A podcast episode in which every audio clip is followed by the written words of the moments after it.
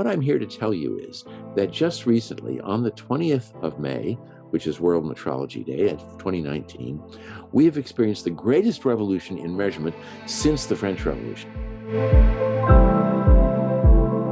Welcome, loyal Into the Impossible podcast listeners, to another episode of the Into the Impossible podcast, a crossover episode with our other podcast called Think Like a Nobel Prize Winner.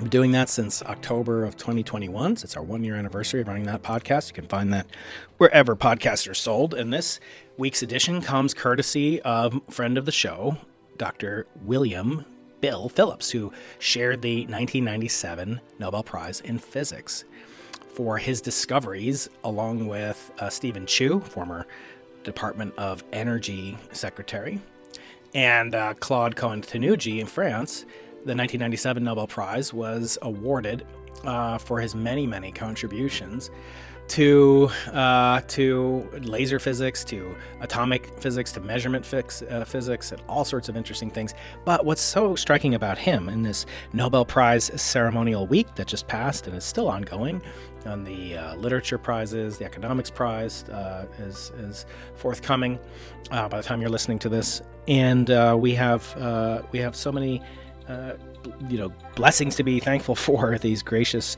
individuals who will come on the podcast. We have several more coming up. In addition to Bill Phillips today, um, in the next few weeks, we're going to hear from Guido Imbens, who won the 2021 Nobel Prize in Economics, my first non physics Nobel Prize winner. But even before that, actually, you'll get the first non physics Nobel Prize winners before uh, Guido Imbens is uh, Professor Tim Palmer of Oxford, who shared the 2006 Nobel Peace Prize. Uh, so that's really far afield from uh, what you're normally listening to. But with all these folks, we get out tremendous information, not just about the, the red meat or the white tofu if you're a vegan, for you scientists out there, but I always love to distill it for lay people. As the title of my second book, Into the Impossible Think Like a Nobel Prize Winner, what I want to do is distill the lessons from laureates to stoke curiosity, spur collaboration, and ignite imagination in your life and career. And uh, I've been really honored just to have so many great minds on this podcast explore these topics with me, and today is no exception. He's a wonderful educator, and you'll see some slides of his if you go to my YouTube channel, which you all should subscribe to, Dr. Brian Keating on YouTube. Don't want to miss his uh, mercurial and just incredible presentation of a talk that he gave, not too terribly dissimilar from some of the presentations he's been making uh, pertinent to his Nobel Prize, but it really explains how do humans come to measure their universe from antiquity to today, and how much better can we actually get at measuring the universe. Bill's an amazing character. You're going to just love this interview.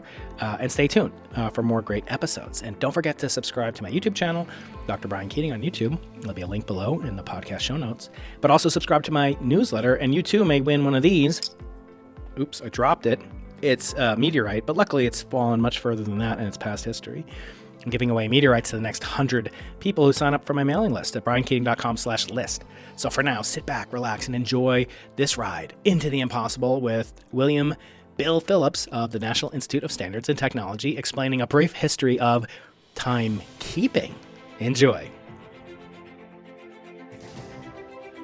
Any sufficiently advanced technology is indistinguishable from magic. Open the pod bay doors, please, Hal. Welcome, everybody, to another episode of the Into the Impossible podcast, special edition Think Like a Nobel Prize Winner. We are welcomed and blessing a one blessed by the visit and appearance of uh, William Bill Phillips of NIST in uh, Gaithersburg, I believe it is, uh, Maryland. And uh, Bill is a titanic intellect, influence, and uh, just an incredible person. He was introduced to me by my friend Mohammed Nazri uh, Abdullah from uh, Malaysia. And he's also friends of past guests on the show, uh, including uh, uh, Jim Gates up at Brown University, but now making his way back to Maryland to be closer to Bill. Bill, how are you doing today? Great. Good to see you. It's great to see you too. I just loved your talk. uh, uh, when I heard it in the Malaysian seminar that, that Nasri had us both on. We got little swords from participating sent through the mail. That must have been fun for the post office. Uh, but today we're going to talk about a host of things related to your storied career, which resulted in, in part, in you uh, receiving, along with uh, Steven Chu and Claude Cohen-Tannoudji, uh, of the 1997 Nobel Prize in Physics. For what I remember, this is in my later part of graduate school, as one of the biggest breakthroughs that I'd ever witnessed in experimental physics, which is the creation uh, of trapped cold uh, atoms using laser light. Uh, basically, something that I thought would be impossible, but what did I know back then? And as you know, the theme of this podcast is you have to go into the impossible.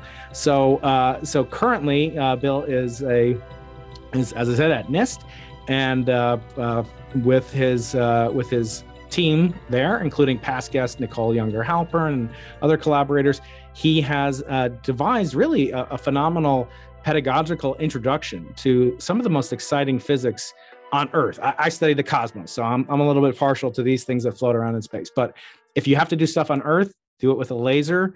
And if you have to do something, do it very precisely. And Bill, that's your hallmark. That's what you're known for. So uh, today you're going to present uh, some slides, and I may interrupt, but it's not rude. Don't don't think it's rude. Bill points out, you know, if you ever are part of a big family, you know that we interrupt, and we're all family of physicists. And I'm also going to be clicking on and off to take questions from the audience that was submitted earlier. We'll do that at the very end. So I might interrupt, I might not, and then at the end I might be clicking around. So don't get disturbed. Bill, are you okay with those rules? Absolutely. In fact, I encourage uh, interruptions. If if anything needs to be clarified or expanded upon, I'll very much appreciate an interruption. Wonderful. The title of this uh, presentation is "A New Measure: The Revolutionary Quantum Reform of the Metric System." And as you heard, I'm uh, part of NIST's uh, Laser Cooling and Trapping Group. Uh, Gretchen Campbell is my uh, group leader. Paul Lett Trey Porto, Ian Spielman, Eite Tiesinga, Charles Clark, and most recently, Nicole Yunger Halpern, who's been on this show uh, already, uh, are the other permanent members of the group with whom it's my pleasure to work on a regular basis. Um, I'm not only representing NIST, uh, the uh, National Metrology Institute of the United States, uh, I'm also representing the International Union of Pure and Applied Physics, um, which has been a key player in the um, uh, the, the, development of the international metric system, and I've been spreading the word about the latest reforms. So, um, what is this revolutionary uh, reform? Well, first of all, science is about what you can measure. At least this is what uh, uh people like Kelvin said. Uh, and in order to express the results of measurements, you need to have units.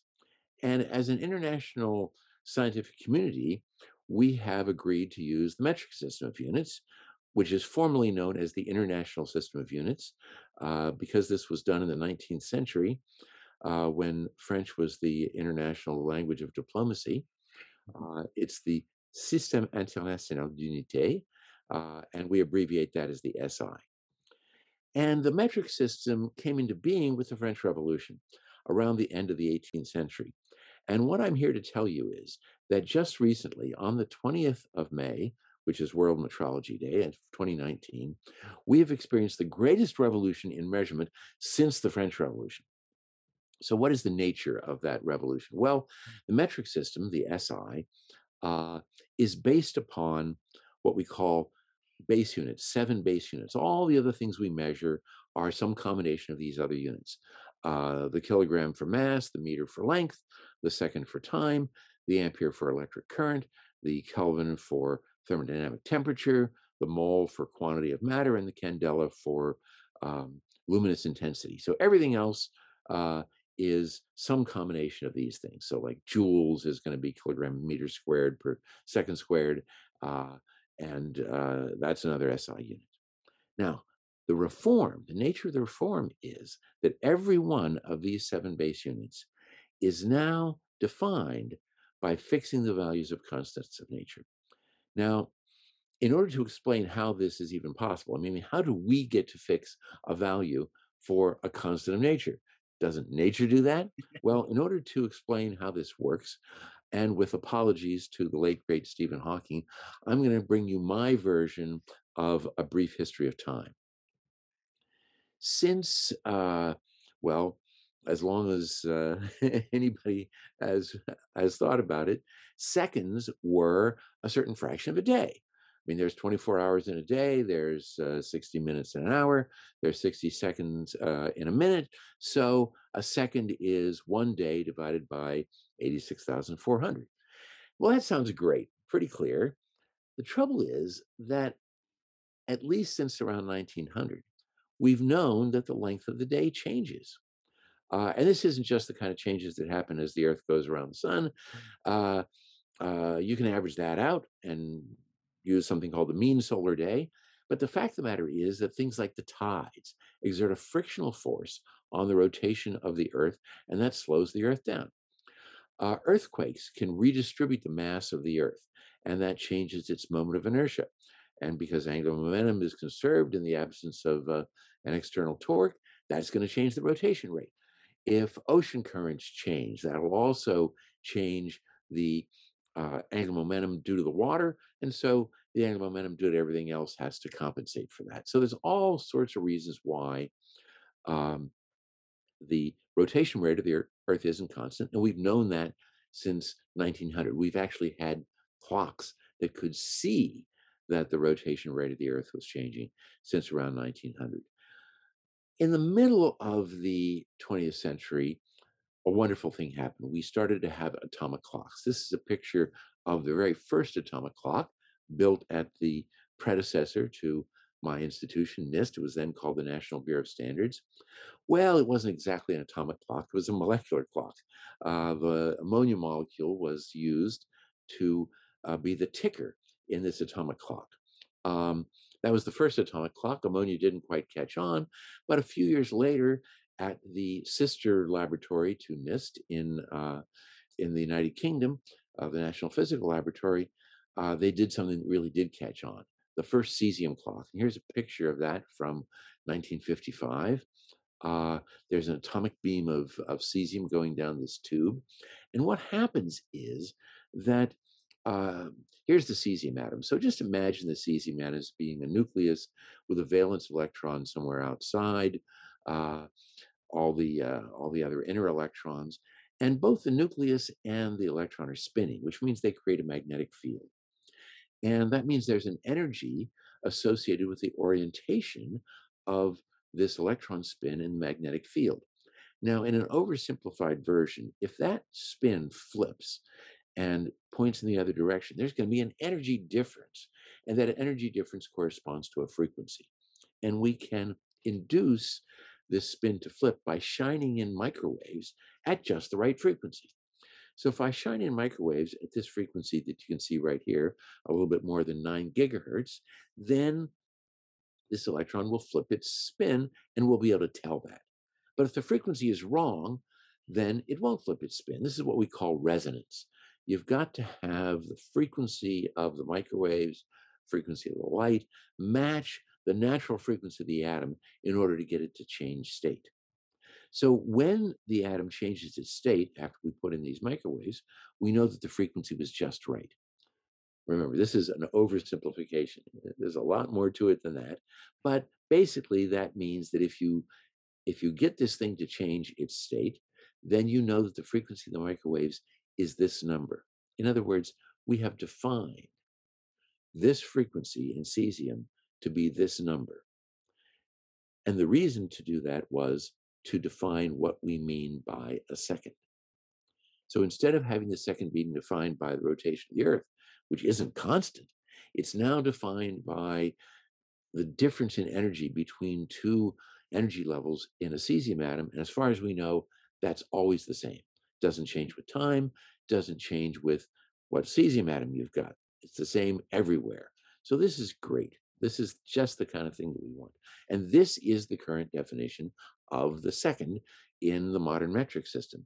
That is the duration of 9 billion, 192 million, whatever periods of the radiation that corresponds to that transition. And you tell that you got your frequency on that tra- transition by seeing that you made the transition. Well, ever since people started to make cesium clocks, these clocks have been improving.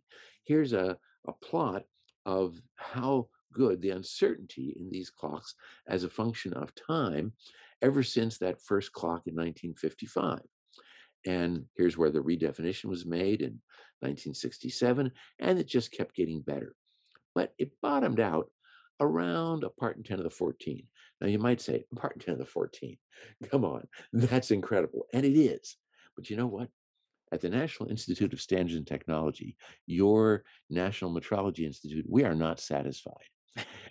and what was the thing that caused this um, to bottom out at a part in 10 of the 14th? Well, it's the fact that the cesium atoms are moving so fast. If you heat up a lump of cesium metal, which is what we do, until it vaporizes and makes atoms, because that's what we want, we want isolated cesium atoms, they're moving over 100 meters per second. And it's just hard to measure stuff that's moving that fast. So, in order to fix this problem, we used this technique called laser cooling that Brian alluded to uh, during his introduction. Now, this is what the laser cooling group is actually known for. That's why we're called the laser cooling and trapping group, is because that's what we've been developing over these years. Uh, and it allowed us to make these clocks a whole lot better. Well, I should say it allowed other people to use the techniques that we developed in the, the laser cooling and trapping group to make better clocks. And today, these cesium clocks are good to a few parts in 10 to the 16. So here's the rest of that curve. And now these things are bottoming it out at a few parts in 10 to the 16. Are there uncertainties on the uncertainty bill or are they just smaller than well, the dot size? yeah. No, you, you yeah, there there are certainly uncertainties on on the uncertainties. I don't remember exactly what they are, mm-hmm. but you would uh, I would say that the uncertainty on the cesium clock is is about two times ten to the minus sixteen, and the uncertainty on that uncertainty is probably about a half uh, of a part in ten to the sixteen. Oh, wow. You know, it's really hard to estimate these uncertainties at these incredible levels, and even harder to estimate the uncertainty on the yeah, uncertainty. right. And then is the um is the is cesium kind of grandfathered in as ah, something that make a good choice? Yes, yes, exactly. So back in 1955, it was a good choice for a couple of reasons. It's got the largest hyperfine frequency of any alkali metal uh, because it's the heaviest. And you want a large frequency because if there's anything that messes you up, uh, that's approximately constant, like say a stray magnetic field, it'll be a smaller fraction. So this is really good. You want a high frequency. Um, it's being so heavy uh, means that at a given temperature, the atoms are going more slowly because temperature is just a measure of kinetic energy.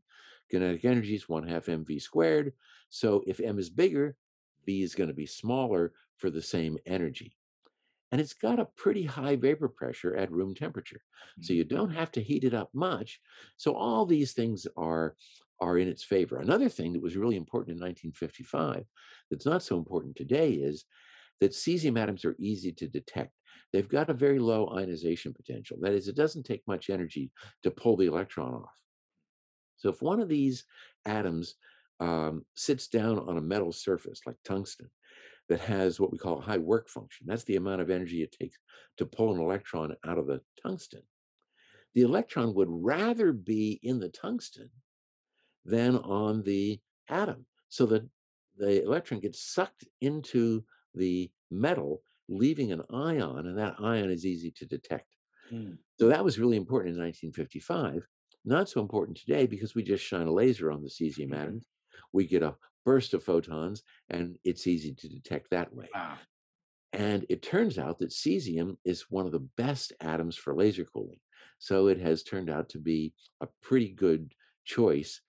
Not perfect, because it's got bad collisional properties, which is one of the reasons why it bottoms out at about uh, part 10 of the 16. Mm-hmm. Uh, but we're going to do better. ah, okay. Okay. So here's a picture of one of those cesium clocks. Dawn Meekhof and Steve Jefferts cool those cesium atoms down to less than one millionth of a degree above mm. absolute zero. At that temperature, these cesium atoms are moving not at uh, over 100 meters per second, but at less than one centimeter per second. They launch them up in a vacuum tube about a meter high. They fall back down after about a second. And instead of having milliseconds to measure, they've now got a whole second to measure things. And this produces these incredible clocks that are good to a, a few parts in 10 to the 16.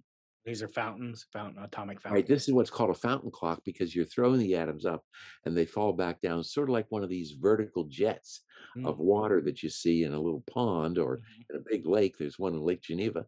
Right. and, Las uh, Vegas has a f- couple of them. Yeah, and uh, so out of you know sort of recalling the the beauty of those uh, of those fountains, we call this an atomic fountain. Okay.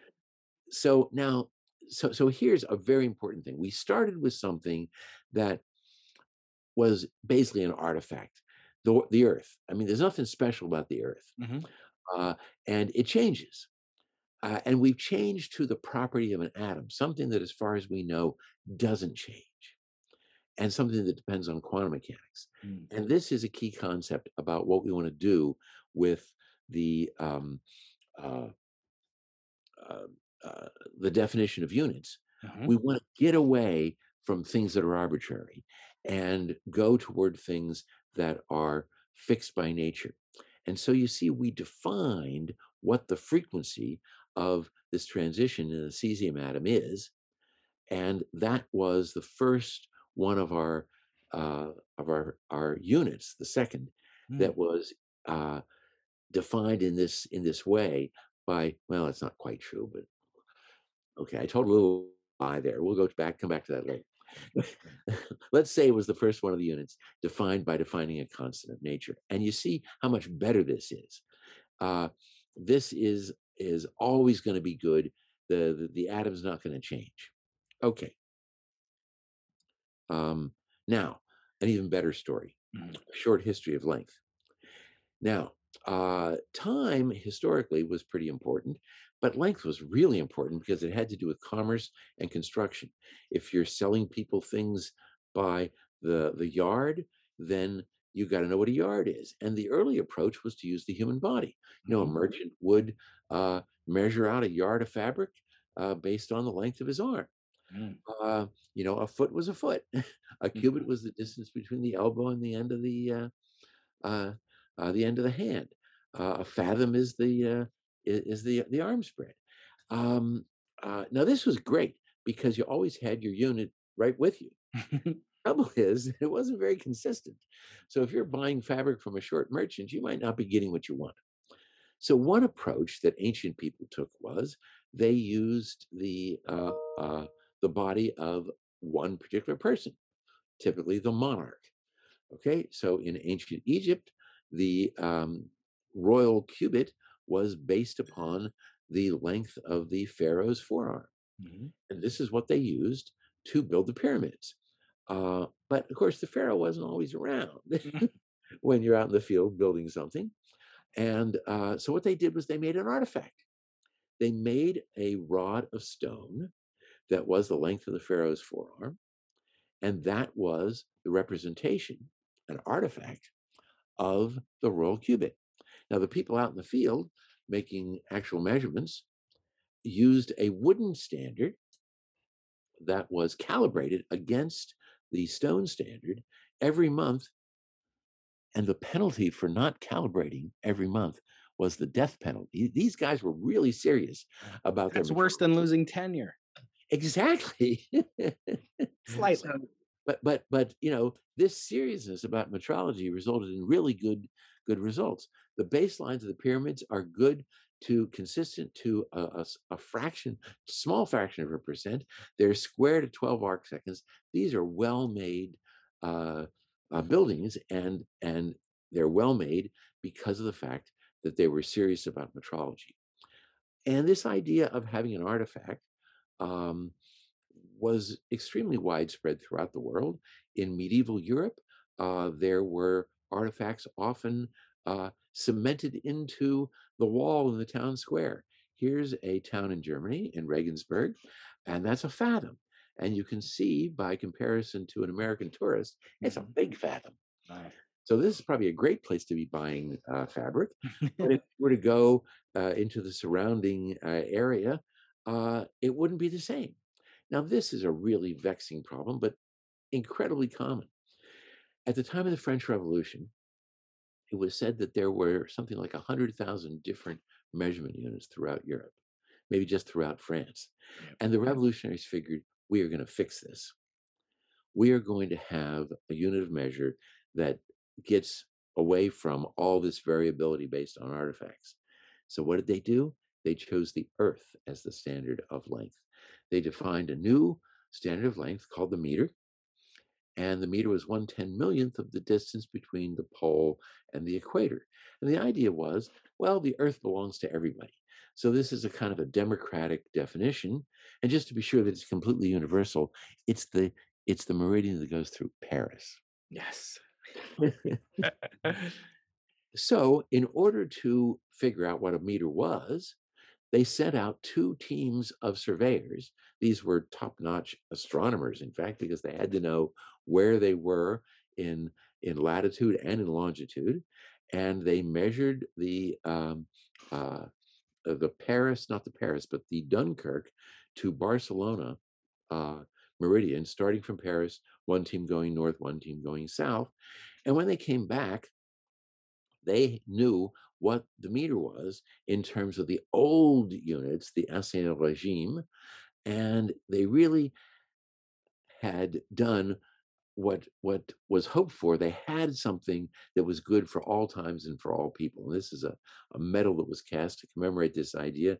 You see this mythological creature measuring the earth, and that is in fact what they did. They measured the earth. Trouble is, you know, it's not so easy to check. And so they made an artifact. and this artifact, uh, uh, platinum rod, is the meter of the archives. In 1799, this thing was made and deposited in the archives of France, reflecting this measurement of the earth that had been done by uh, these uh, uh, French scientists. And this became the standard of length for all of France. A few decades later, 1875, countries of the world got together and decided to adopt the metric system uh, as their own system of units and decided they would make a new version of the meter.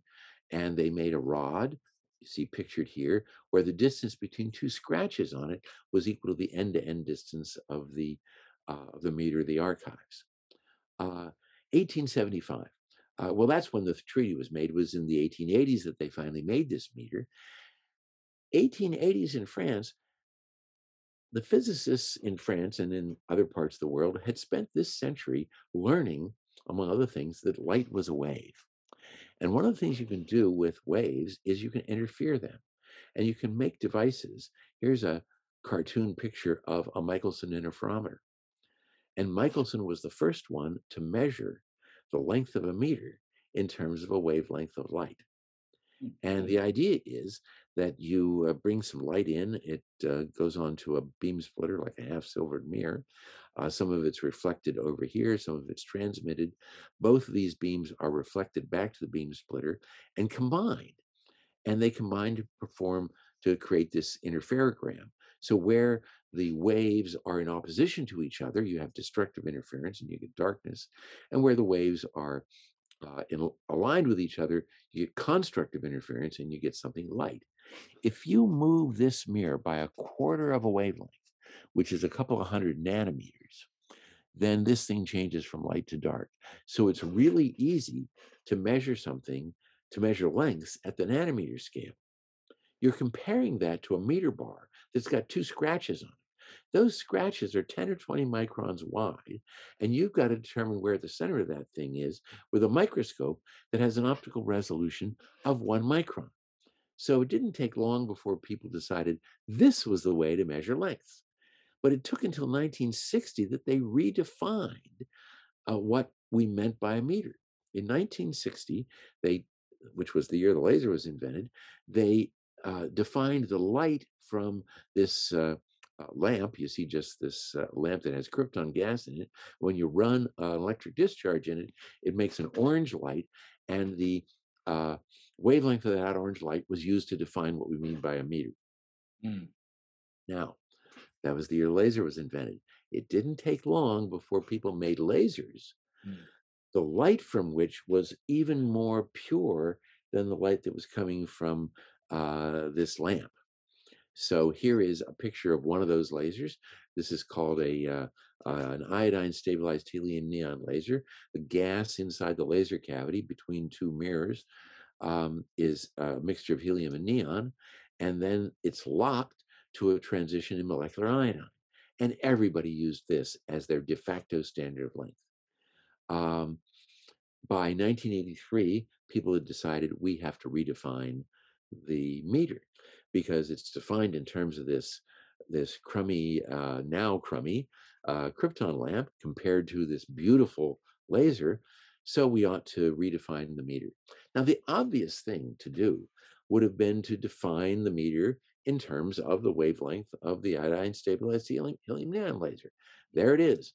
Mhm. everybody's using it why not make that the new definition fortunately they did not make the obvious choice Hmm. instead they made a brilliant choice.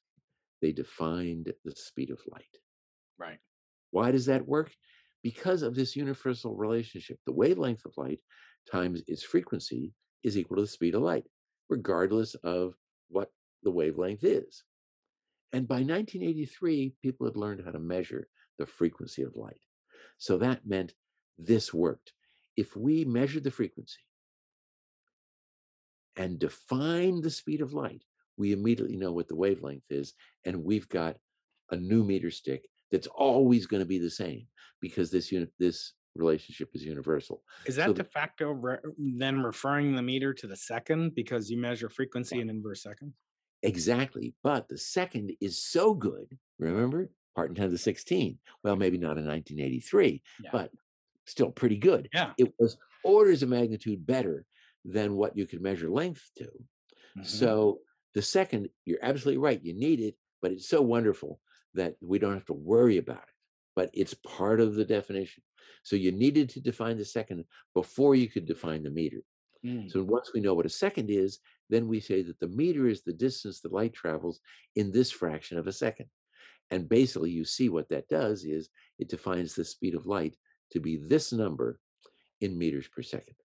And I don't think it could have actually, according to you know sociologists who study this, I don't think it could have been done earlier than 1980. You know, so it's kind of fortuitous that these things came about because, as you know, there was a persistent, you know, kind of confirmation bias effect with measurements of the speed of light that they were all kind of tracking, and then they stabilized, and then there was this big shift down, and but so and that didn't really occur until the 1960s or 70s. So if they had done the obvious choice, as you said, they would have been wrong, right? yeah, and and the um, well, you know, people say, isn't it too bad that we didn't define the speed of light to be 300? Three- right. well, that would have been great, but it was too late. right. it's like it wouldn't be great if pi really was three. yeah. Well, unfortunately, with pi, we don't have the choice. Right. With C, we do have a choice, but by the time the decision was made, a change that big in the meter would have made everything that had to fit together not fit. right. You know, cylinders wouldn't fit in pistons, and it just would have been a disaster. So, um, uh, too bad. Yeah. It would be great if if the speed of light was exactly 300 million uh, uh, meters per second, but it uh, wasn't to be. Uh, if only it had happened earlier. If only manufacturing hadn't developed such precision, uh, we could have uh, we could have done better. But that's the way it was. So, but anyway, but but look at this. The great thing about this is that if somebody makes a better laser, it's more stable, and they did. Somebody devises a new way of measuring the frequency, and they did. And these are the guys who did it: Jan Hall and uh, Ted Hänsch made better lasers and devised ways of measuring the frequency better. It's already incorporated into the definition. You don't need a definition because somebody improved the technology by some huge amount. And these guys did improve the technology by some huge amount, and the definition had no need to change. So here's what happened we went from an artifact to a, an atomic constant in krypton, and then to a fundamental constant of nature. This is really beautiful. And with this kind of definition, you don't ever need to change. You get a better atom, and you can lock your laser to that atom better than before. It's all good. and uh, and and this is what I call a beautiful definition. So, the meter has a beautiful definition, and on the 20th of May, 2019, we brought this same beauty to the definition of the kilogram, the ampere, the Kelvin, and the mole. So, why was that important to do, and how did we do it? Well, to uh, understand that, uh, I want to give you a light history of mass. Mm-hmm. So, just like everything else, there were artifacts. Here's some polished stones from ancient Babylon. One of these things is called a shekel. And uh, uh, this was the weight for the Babylonian Empire. But if you were to go someplace else, then they're going to have a different set of, uh, of, of, weights. Uh, and so the French revolutionaries figured we're going to fix this too. Mm-hmm. And we're going to use this same approach where we make it universal. So they're going to base their new unit of mass called a kilogram on the meter.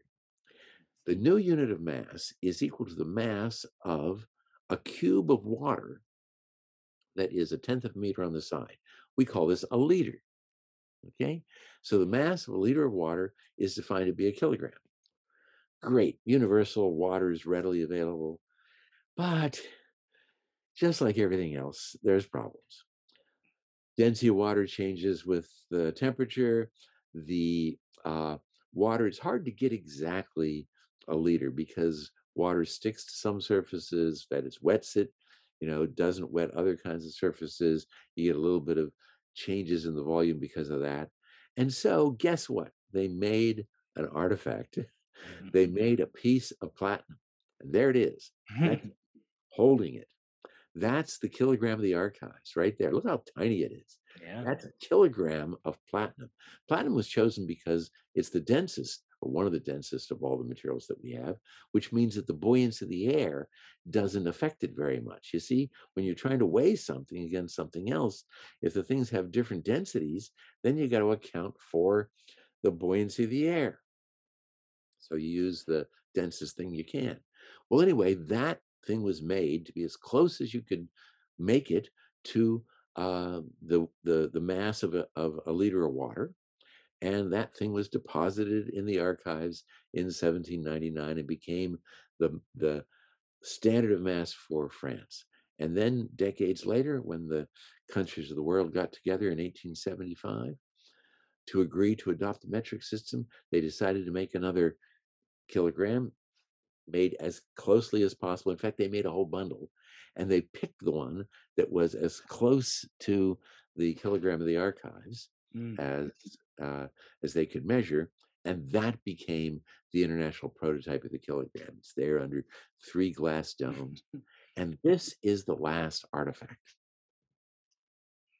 Now think about this: in the 21st century, so before 2019, in the 21st century, the unit of mass is still this artifact, a piece of metal that was made in the 19th century, that was based on an object made in the 18th century. Mm-hmm. This is scandalous. that in the 21st century, we are using 18th century technology to measure mass. If someone leaves a fingerprint on the international prototype of the kilogram, all of us will lose weight. Uh, I always point out to my friends that work at NIST. Uh, one of my students worked on the definition of the volt at uh, NIST in Boulder, and I always said it's very important uh, because actually one of the most uh, egregious laws in the Old Testament is from Leviticus 19, which you probably know, but maybe not all of my listeners know. You shall not do unrighteousness in judgment, in length, in weight, in, or in measure. And right. actually, the punishment for that bill, you, you might know this, but many people do, was worse than the punishment for uh, obligatory like for for theft or something like that it was it was considered almost as egregious as possible because an ordinary person is capable of determining if somebody's lying or cheating on them but they couldn't tell if you were cheating about weight or measure and so being dishonest was actually a crime against god so you are doing God's work, literally, in the work that you guys do over there. So I want to thank you. You do you think we should bring back the death penalty for people with uh, improper weights and measures? Well, maybe just fraud in general. okay, we'll leave that. yeah. All right. Another podcast. Yeah. yeah, that's right. Now, interestingly, there's things about honest weights in Magna Carta as well. hmm So this is something that uh, that people have really cared about for Yeah. a long time. Well, anyway, nobody leaves a fingerprint on the international prototype of the kilogram, but it appears that the mass is changing nevertheless. This is a plot of in micrograms of how the other kilograms that were made at the same time have changed relative to the uh, international prototype kilogram, and you'll notice that they're almost all going in the same direction Mm. this makes you think that maybe it's the prototype kilogram that's changing. Right. Well, actually, it seems like everything is changing because none of them are, you know, agreeing. Right. Um, and uh, the trouble is, of course, the mass of the international prototype kilogram cannot change because, by definition, it's a kilogram. right. But that's intolerable. This was just like the old thing with the second. This the the the length of the second was changing, but it can't because it's the definition of the second was based on the mean solar day. Well, that's just intolerable. So we have to redefine what we mean by a kilogram. And what we want to do is to use this same beautiful definition, uh, where, whereby we defined uh, the meter by defining the speed of light. So we want to pick a constant of nature, a fundamental constant of nature, to define the kilogram. Well, what constant is that going to be? Well, in order to tell you that, let me remind you of what I'm sure is the most famous equation in all of history. Yeah. E equals mc squared. What does this mean? It means that the ob- the energy of an object at rest is equal to its rest mass times the square of the speed of light. Uh, now, there's another equation, not quite as famous, but one I like very much, and that says the energy of a photon is equal to its frequency. Photon is just a particle of light, so the frequency of the light times Planck's constant. And you could say, what is Planck's constant? Well, it's the constant that makes this true. And the thing that's important about this is that it's the same for all frequencies. Okay. Uh, so what does it mean? The energy of a photon, a particle of light, is equal to Planck's constant times the frequency of the light. Now let's take these two equations, set them equal to each other since they're both equations for energy, solve for the mass. And it says that the mass, now what does that mean, the mass? What it means is, let's say I have some particle, a nucleus. It emits a photon, a gamma ray, and I can measure the frequency of that gamma ray. If I measure that frequency, and if I already know what the speed of light is because we defined it back in 1983, and if today I define Planck's constant, then I know in kilograms how much the mass of that nucleus changed. In a sense, what I've done is I've weighed a photon. Hmm. Now, this is really just to illustrate what we could do. We don't. Right. We don't weigh photons. Actually, we could and we do, just not well enough. This guy, this hero, Brian Kibble, came up with a way, an electromechanical device that that we now know as a Kibble balance.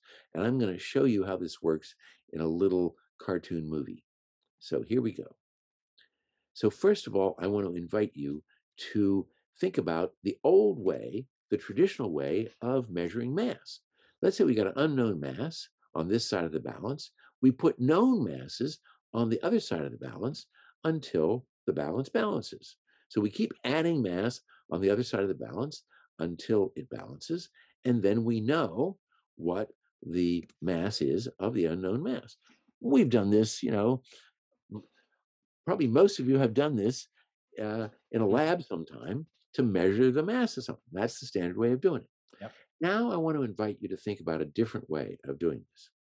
Imagine that I, instead of standard known masses, I put a coil of wire on the other side. And I put current in that coil of wire and I put it in a magnetic field. Let's say I got some permanent magnets here. If I know what the current is in that coil, and if I know what the strength of the magnetic field is, and if I know what direction the magnetic field is pointing, because you know you get the biggest force when the magnetic field is pointing at right angles to the current, and otherwise that you got a cosine factor or something or a sine factor. Okay, so so you have to know all that stuff. If I knew all of that stuff, then I would be able to calculate what the force is that is being generated here because I just you know know it from Maxwell's equations.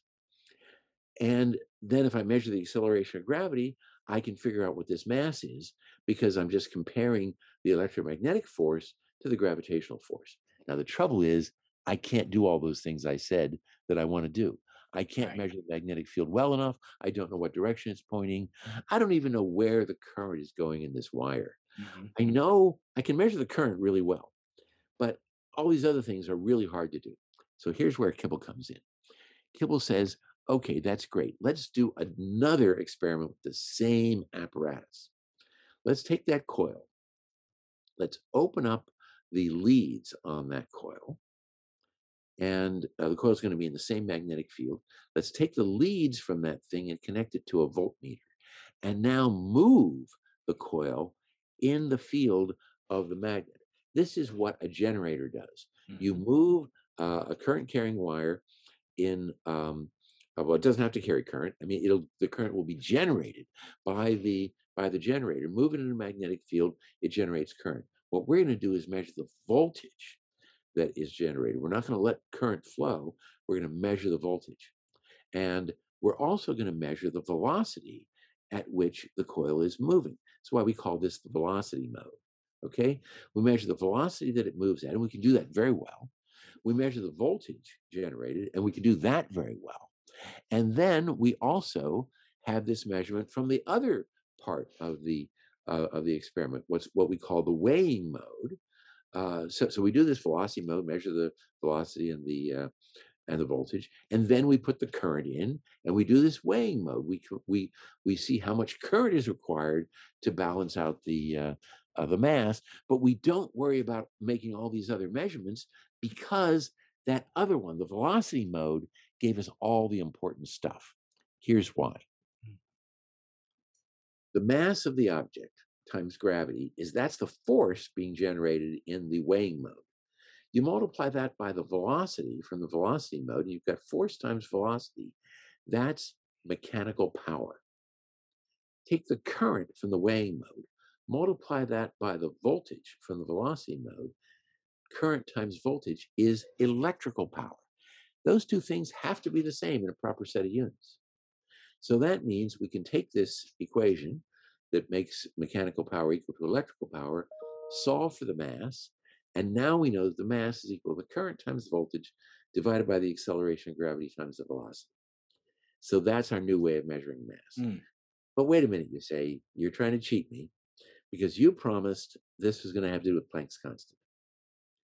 And the reason why this has to do with Planck's constant is because of the way in which we measure current and the way in which we measure voltage. These people, Brian Josephson and Klaus von Klitzing, figured out how to do voltage using fundamental constants.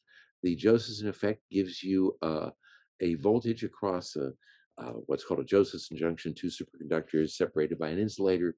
The voltage across that junction depends upon the frequency that is generated when you put that voltage. You get a frequency generated, and uh, the ratio of the frequency to the voltage is 2e over h, the charge of the electron divided by Planck's constant. Klaus von Klitzing found that a resistance, a kind of a funny resistance, where you put current in one direction, you measure the voltage in the other direction, the ratio of those two things is a resistance, is equal to uh, a, a subinteger multiple of h over e squared. And when you put all those things into these equations, you find out that the mass is proportional to h, just like I promised. Of course, I went through that kind of quickly, but No. you know, maybe we can go over it later Yeah, if you fine, want to. yeah. I, I just had one one comment. Sure. Um, when I did uh, in my freshman year, sophomore year at Case Western Reserve as an undergrad, I did a uh, the Cavendish experiment, uh, Yeah. and, attempting to measure the uh, gravitational uh, attraction of two spheres, uh, basically. And I remember getting, uh, you know, the right. Uh, I got the right, you know, prefactor and exponent. But my values for the prefactor was the exponent. It was like 11 times 10 to the minus 6 or something instead of 6 times 10 to the minus 11. So it was all off. But I remember consoling myself with the fact that capital G, which goes into lowercase g, Absolutely, uh, yeah. is still the poorest known fundamental. Bingo, that's right. Yeah. So how does it not get limited by that? Yeah, well, because we don't need to know what big G is. Mm, We can measure little g by dropping a a a mirror. mm, and you make what one of the mirrors part of a an interferometer. By the way, Case Western, this is where Michelson, Michelson, yeah. did some of his great work. That's right. measured- Michelson Morley. Right. Yep. Yeah, and the Michelson Morley experiment was, which was a, uh, a Michelson interferometer. Well, make one of the arms of that Michelson interferometer a falling mirror, and you can count off the fringes as a function of time and measure the acceleration of gravity. You can do even better by replacing that mirror with falling atoms Mm. and measuring the Doppler shift of the atoms as they fall, and you can measure gravity to better than you need to. Wow. Okay. Not a lot better than you need to, but you know we're working on improving that as well. So so that is done right in place. And here is a picture of one of those kibble balances uh, at NIST, and we realized the kilogram to about a part 10 to the eighth, which is better than the dirt effects that we were seeing over time in that uh, plot of uh, of mass differences versus time. And these guys are serious about metrology. They tattooed the values of fundamental constants onto their forearms. These are like those ancient Egyptians. These people are really are really uh, uh, serious about metrology. They're armed.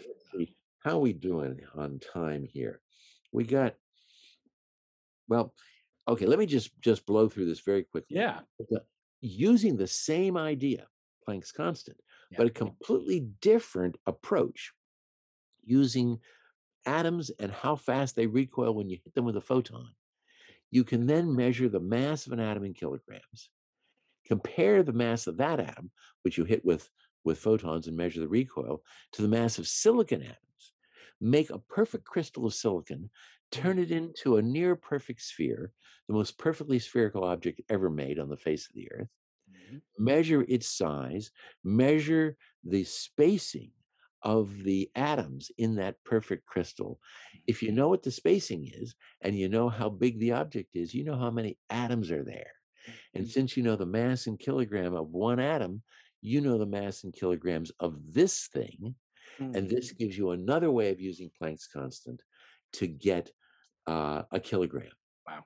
And all over the world, people have been doing this. So here's dots for where they've done the Kibble balance and for where they've done the uh, the silicon sphere, and when they all agreed to a sufficiently uh, uh, precise level that had been set by international uh, committees, then the change was made. And here is a movie that was shown uh, at Versailles when 60 countries in the world voted unanimously to change the definition. It took more than 140 years. groundbreaking science. and the agreement from the world scientific community. At times, it seemed Impossible. accurate. Precise measurements Anytime. anywhere. Fact. We did it. Ce l'abbiamo fatta. We have special. Lo logramos. Lei si aboli. Biz buna nail olduk. Proud of life. Biz bunu жасадық. Det är sånt förut. Biz gjorde det. Tentasarna. Vi gjorde det. Amerikardia. Mi smo to učinili. Dokazali sme to. Angasna. Sawa na. Congratulations. Kamila. Felicitaciones. Mazal tov. Congratulazioni. Shate nell'Eurovision. Lama. Succes. Parabéns. Ongela. Momento. Anguida. Onneksi olkoon. Mabruk. Kapai. Aiko. Félicitations. Congratulations. So we finally did what the uh, the French revolutionaries uh, had set out to do was to make something that was good for all time for all people. No more artifacts. Uh, and for me, the idea that 60 countries would unanimously agree to something, it it's the way things ought to be. yeah. It's the way we should do things internationally. Well, there's a final part of the story. The ampere, which used to be the current that produced a certain amount of force, is now a certain number of electrons per second because we've defined the charge of the electron. And uh, this means that E over H and 2E over H are defined quantities. So the metrology of voltage and current is now uh, based on these fundamental constants. The mole that used to be the number of entities in 12 grams of carbon 12 is now just a number. Avogadro's number is now defined. The Kelvin used to be 1 over 273.16 of the triple point of water. We now have a defined value of the Boltzmann constant. And I love this definition because it gets at the idea of the microscopic kinetic energy of things that have a temperature. Because uh, KT is a measure of the the um, kinetic energy of a single entity, like a single atom in a gas, is going to have that energy of, of KT. So it brings the idea of temperature down to this atomic uh, uh, quantum level. So I really love this definition. So the French Revolution brought us the metric system, length and, and kilogram uh, as, as new uh, units of, uh, I mean, meters and kilograms as new units of length and mass. The 1875 Convention du Metre brought us an international agreement that we would all adopt the metric system.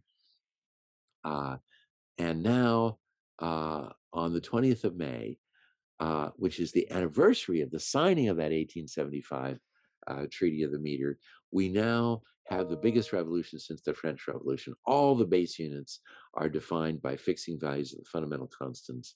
And we really have done what those French revolutionaries wanted to do something good for all time, for all people, except, except it seems for time itself, because time is still defined in terms of a particular atom, the cesium atoms. And the fact is, we got better atoms now. And we're going to have to redefine the second in taking advantage of these better atoms, which are operating at higher frequencies. Remember, I said cesium, one of the reasons was because the frequency is higher. Well, we're going to go to frequencies that are orders of magnitude higher, optical frequencies. Instead of 10 to the 10, 10 to the 15 cycles per second. And uh, this is going to lead to uh, frequency standards that are just going to keep getting better and better. They're already operating at parts in 10 to the 18, and no reason why they're not going to work at parts in 10 to the 20th or even better. So this is still yet to be done. The future of time, well, only time will tell. Thank you, Bill. That was phenomenal. That was so wonderful. And I've got uh, a lot of questions here. So maybe you'll um, you want to stop your screen share so we can see right, you full yes. size. Okay. And I'm going to yes. So I said I wouldn't make any dad jokes this week. It's we're recording this before Father's Day, but I, I can't resist. You know. So what do you call 10 to the 23rd? Uh, you know, uh, avocados. Do you know? a guacamole. A guacamole. Exactly. Oh, actually, actually, it's it's uh, uh, another definition of that. Uh, do you know W. E. Moerner I- at Stanford? No, I, I don't know him personally, but You- You heard the name, right? Well, uh, in his lab, they're typically working with a single molecule. Mm. So uh, uh, this is uh, uh, a mole divided by avocado's number, so it's a guacamole. So so he's he's used that joke, but the other way around. yeah, exactly. If a single a single a single molecule is a guacamole substance. well, Bill, you probably know are uh, one of the founders of experimental science, uh, Galileo Galilei. There's a there's a finger puppet. I keep him around. Um, he said, "Measure what's measurable and make measurable what is not already so." I want to ask you, what will we get from optical lattice clocks and all the things that we'll maybe talk about in a part two someday? I mean, aren't isn't ten to the you know minus Yeah, nineteen good good enough? enough? When do you why, Well- why not stop there? And the answer is not for the National Institute of Standards and Technology. It's not. Why? Why do we care? Well, one of the things that I'm really excited about is that um, using these clocks, we can test whether the fundamental constants are in fact constant. Mm-hmm. So one of the the really important constants is the fine structure constant. Now, why is this important? It tells us in a dimensionless way. So in other words, it doesn't depend upon the arbitrary choices we've made for what a meter and a second are. It's a dimensionless number. It'll be the same in every system of units. It tells us how strong the electromagnetic forces are. And since almost everything that we encounter in daily life that doesn't have to do with gravity depends upon electromagnetic forces, all of chemistry, you know, the fact that we're alive, uh, depends upon electromagnetic forces. The fine structure constant is really important to determining what life is like. And the question is, is it the same from year to year? Well, if you have two atomic clocks and they're operating on different atoms, where the transition frequency in those atoms is dependent upon the fine structure constant in different ways, mm. looking at the ratio of those two clocks will tell you whether the fine structure constant is changing. And they've been doing those experiments, and we now know that the fine structure constant does not change to something on the order of a part in 10 to the 18 per year. And Yeah. as we make these clocks better, we will be able to nail that down even better. But Yeah. wait, there's more. Einstein's theory of general relativity tells us that two clocks that are transported into different places, different gravitational potentials, uh, you know, different uh, accelerating fields, whatever, those two clocks will maintain the same ratio regardless of what we do to them. So if I've got two clocks that are up in a satellite and I got two similar clocks, let's say one of them is strontium and one of them is ytterbium, and I got a strontium and a ytterbium clock up in the space station, uh, and I got a strontium and a ytterbium clock in the lab in Boulder, and I measure those ratios in both places. If they're not the same, then it means that Einstein's theory, his his equivalence principle, is wrong. Right. Mhm. Now, something's got to be wrong about something because right now, quantum mechanics and general relativity cannot be put together in a consistent way. Something's going to have to change about one or both of them. A lot of people think it's the equivalence principle. Hmm. God forbid, but the equivalence principle is a wonderful principle. But if it's not right, then maybe there's a route to getting um, uh, a gravity consistent with quantum mechanics. Amazing. And so if we can find out that it's not right, that it doesn't hold, that'd be fantastic. So these are some of the reasons why we want to make these clocks better. Yeah. I have a video on uh, optical lattice clocks in Jun group uh, Yeah. coming, coming up. So that'll be, I'll link to it somewhere up above. Um, so now I want to take a Jun question. Ye, but but let me let me Yeah. just say another thing. Jun Ye, we can't forget about Ana Maria Rey. Yes. he's the theory muscle Yes. behind these optical lattice clocks. Yes. Yeah. Yeah. And that, and that got brought up. together. Yes. just exactly. unbeatable team. well, maybe you'll introduce me to both. I think I was in a competition once with Jun Ye uh, at uh, to celebrate uh, your hero and my hero Charlie Townes' 90th birthday. You were probably there, right, at Berkeley, maybe in 19 in 2005. Yeah, There was competition, Jun Ye, Adam Riess, and me, and it was supposed to be, you know, or uh, many other people, but they we came in the top three. I came in number one. Adam Riess came in, uh, your your near near neighbor there. He came in third.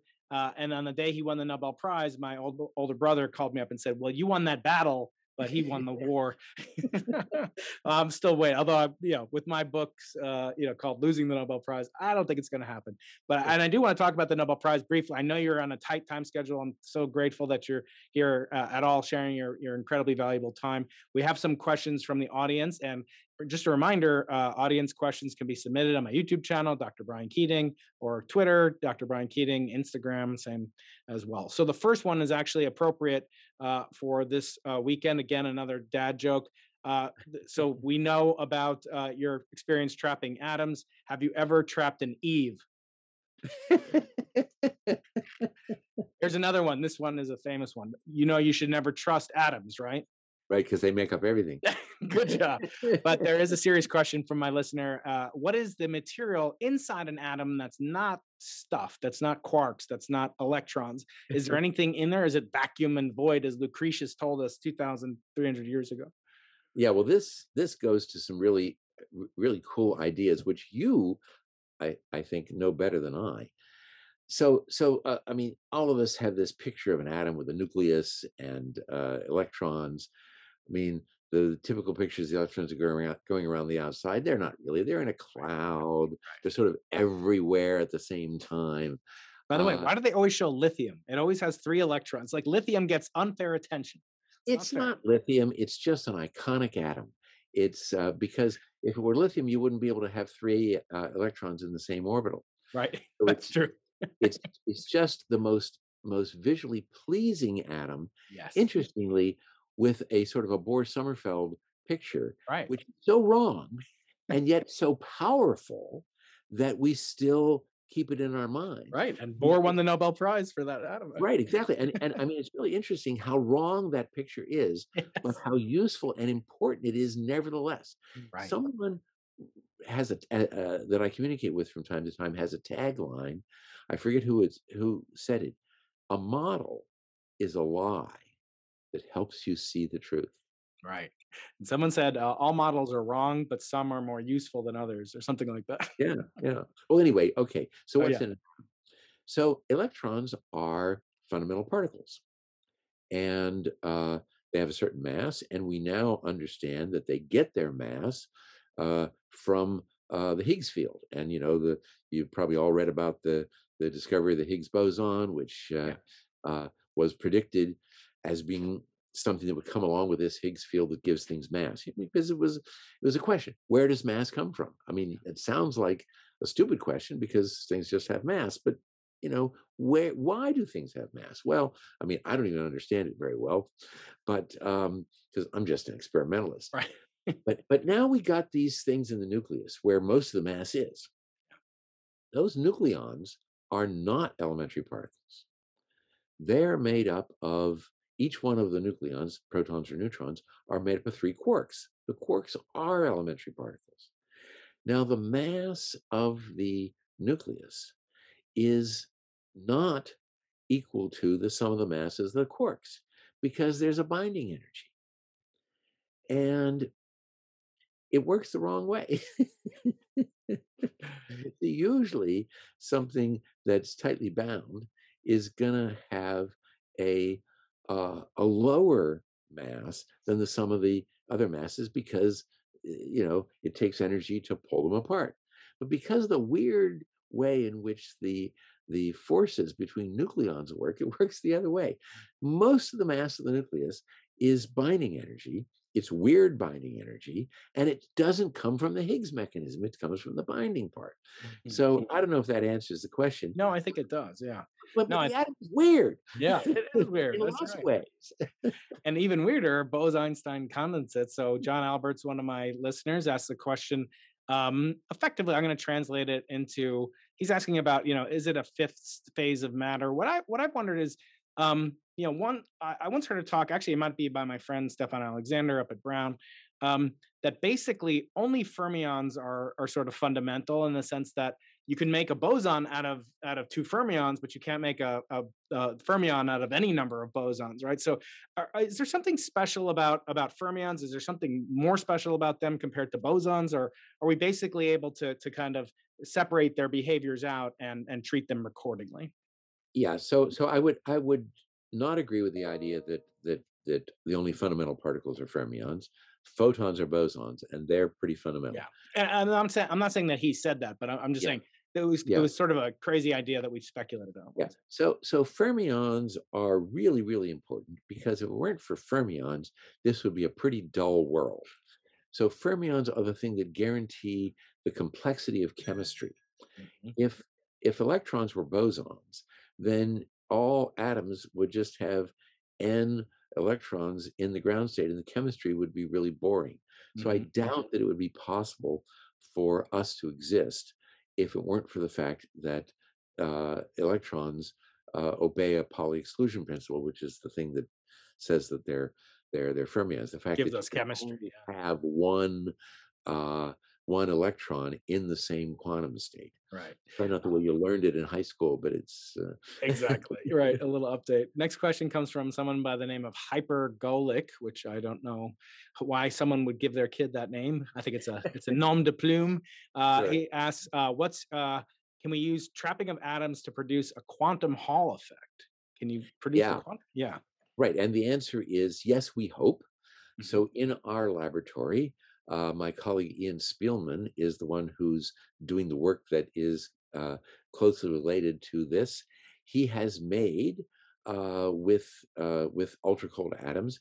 He has made uh, systems that exhibit a classical Hall effect. And then going to the quantum Hall effect just requires more work. yeah, okay, great. Good. Um, and the last thing is maybe not politically correct, given that you're friends with Jim Gates, but what, what do you think about supersymmetry and string theory? Well, look, um, uh, neither string theory nor supersymmetry, and you're right, Jim Gates is is a good friend, and it it just breaks my heart that we haven't seen supersymmetric particles because they ought to be there. Yeah. But so far, we're not seeing any supersymmetric particles. And with respect to string theory, it hasn't lived up to its initial promise. Yes. But at the same time, I think string theory was an important and still is an important feature of modern physics because it gives us a glimmer of how it might be that we could unify quantum mechanics and gravity. It might not be the answer, but at least it it it gives us a feeling that this might happen. So maybe it's going to be something else. It's not right. strings, branes, you know. But but it seems to me that that even though this may not be the final answer, uh, and the other thing is nobody's really come up even you know with with new predictions, let alone even old predictions. That is not we can't even use string theory to retrodict what uh, right what we already know. Well, actually, Cumrun Vafa, my friend Cumrun Vafa, came on the podcast about two years ago, and he said, "No, string theory does make predictions and retrodictions, and it says that the mass of the electron should be greater than uh, the Planck mass and less than a kilogram." I was, oh, that's great. That only gives us, you know, 50 orders of magnitude. Uh, but I, I, think you're right. Not greater than the Planck mass. The Planck mass is immense. And sorry, sorry. No, 10 to the minus 12 Planck or something like that. That's you're right. You're right. The Planck mass is like 10 to the minus five grams or something. Okay, so Bill, I know you have to catch a plane. Um, I know you're so generous. Well, it's not a plane, but I actually have to have to drive to the place where I'm where I'm going. But so if you'll indulge me, haven't been on a plane since the beginning of the pandemic. Wow. I just took one with some kids recently, and it was a real uh, charade. So uh, thank your stars that you haven't had to do that. So I wonder if you'll indulge me with a few more minutes of my final three thrilling three questions that I ask all my beloved guests. Do you have a couple more minutes, Bill? Sure, let's do it. Okay, great.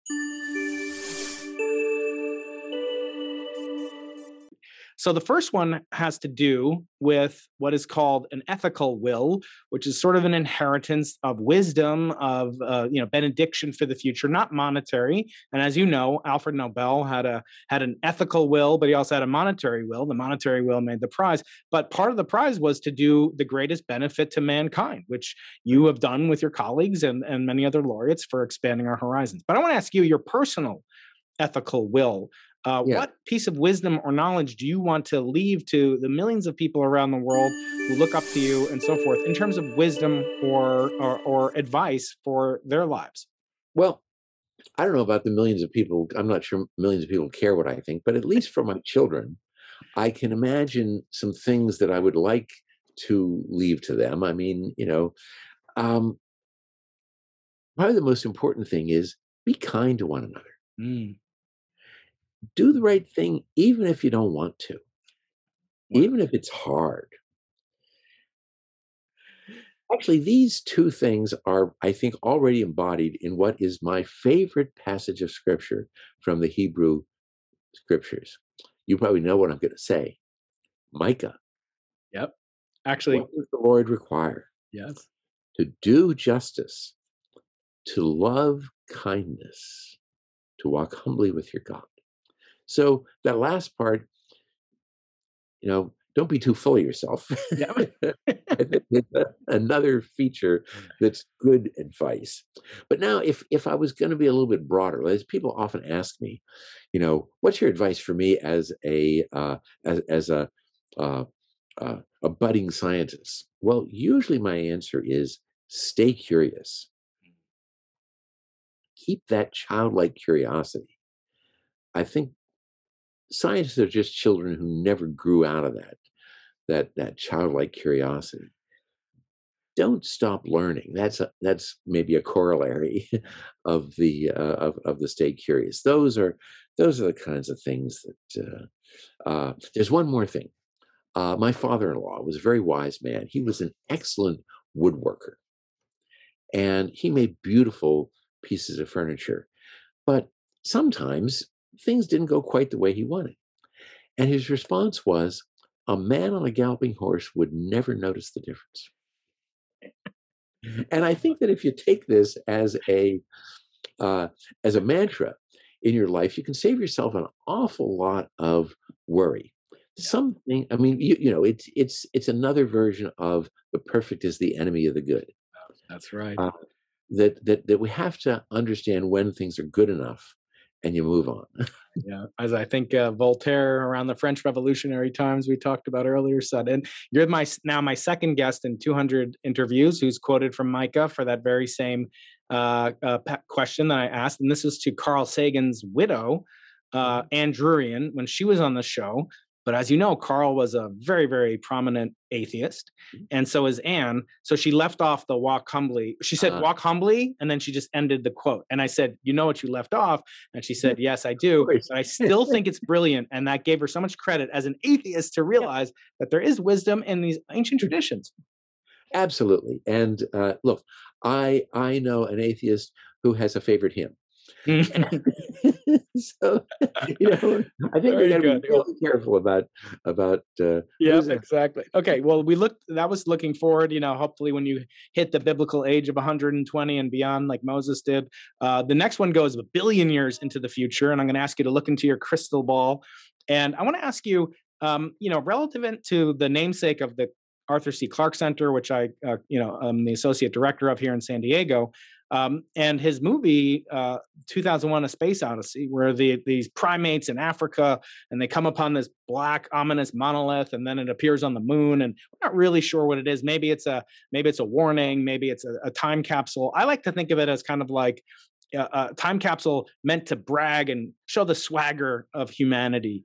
And so, to that end, I want to ask you what you would put on it. You'd tattoo on it like your colleagues, or engrave into it like the sketch scratchings on a on a platinum rod or whatever um, that we spoke about. But I want to ask you, uh, looking forward into the future, um, what would you put on a billion year lasting time capsule? Yeah, well, you know, it's it's it's it's uh, it's it's really hard to to know. I guess that um, so so so we're not an, a, asking the question about passing along knowledge, but just to no. This along. is just what what what piece of human wisdom, like Richard Feynman, your fellow laureate, said, the atomic hypothesis is the is the sum in the most uh, content of information in the fewest words. What, what, what would yeah. you brag about that we've learned about, you've learned about, or anything? That humanity would brag about to tell alien civilizations a billion years from now to brag a little bit about. Yeah. So so if it was like that, that that I wanted to tell something that was a piece of scientific knowledge, it would be that in fact, nature follows regular, discoverable, mathematically expressible laws. Mm. The fact that that's true is, in some sense, absolutely astounding. Magical. And people, people i mean i would say that the understanding of the truth of that in a sense is the content of the um, the the the scientific revolution. So maybe there's one other thing and that is what i think is the content of the scientific method. People often have some formal thing for the scientific method is i think that's garbage. Yeah. Key thing about the scientific method is that truth is determined by the way nature is nature is the final arbiter of scientific truth, not thinking about it and deciding this is, you know, sounds good, but is this the way nature actually works? I think that is the substance of the scientific method. You observe and you experiment, and that's the thing that determines whether you got it right. Yeah, and then uh, you uh, the, the I, I, always note that there's not just one scientific method, which is not very scientific if you have multiple, but you should come to the truth and you should have consensus. Uh, you shouldn't maybe have uniformity, as you know in the uh, Old Testament. If if all the judges on the court found the the uh, the the accused party guilty, he or she was set free because like somebody didn't do their job defending uh, the the uh, the other side uh, quite adequately. Okay, we're going to go one more question for you, and this is uh, this is Arthur C. Clarke, as you know, had many laws. A very famous one that you at NIST embody, which is any sufficiently advanced technology is indistinguishable from magic. He had another one that I drop on my uh, department chair from time to time, which is uh, for every expert, there's an equal and opposite expert. I like that one. Uh, but last one is the third law says the only way of discovering the limits of the possible is to venture a little way past them into the impossible. And that is the origin of the name of this podcast.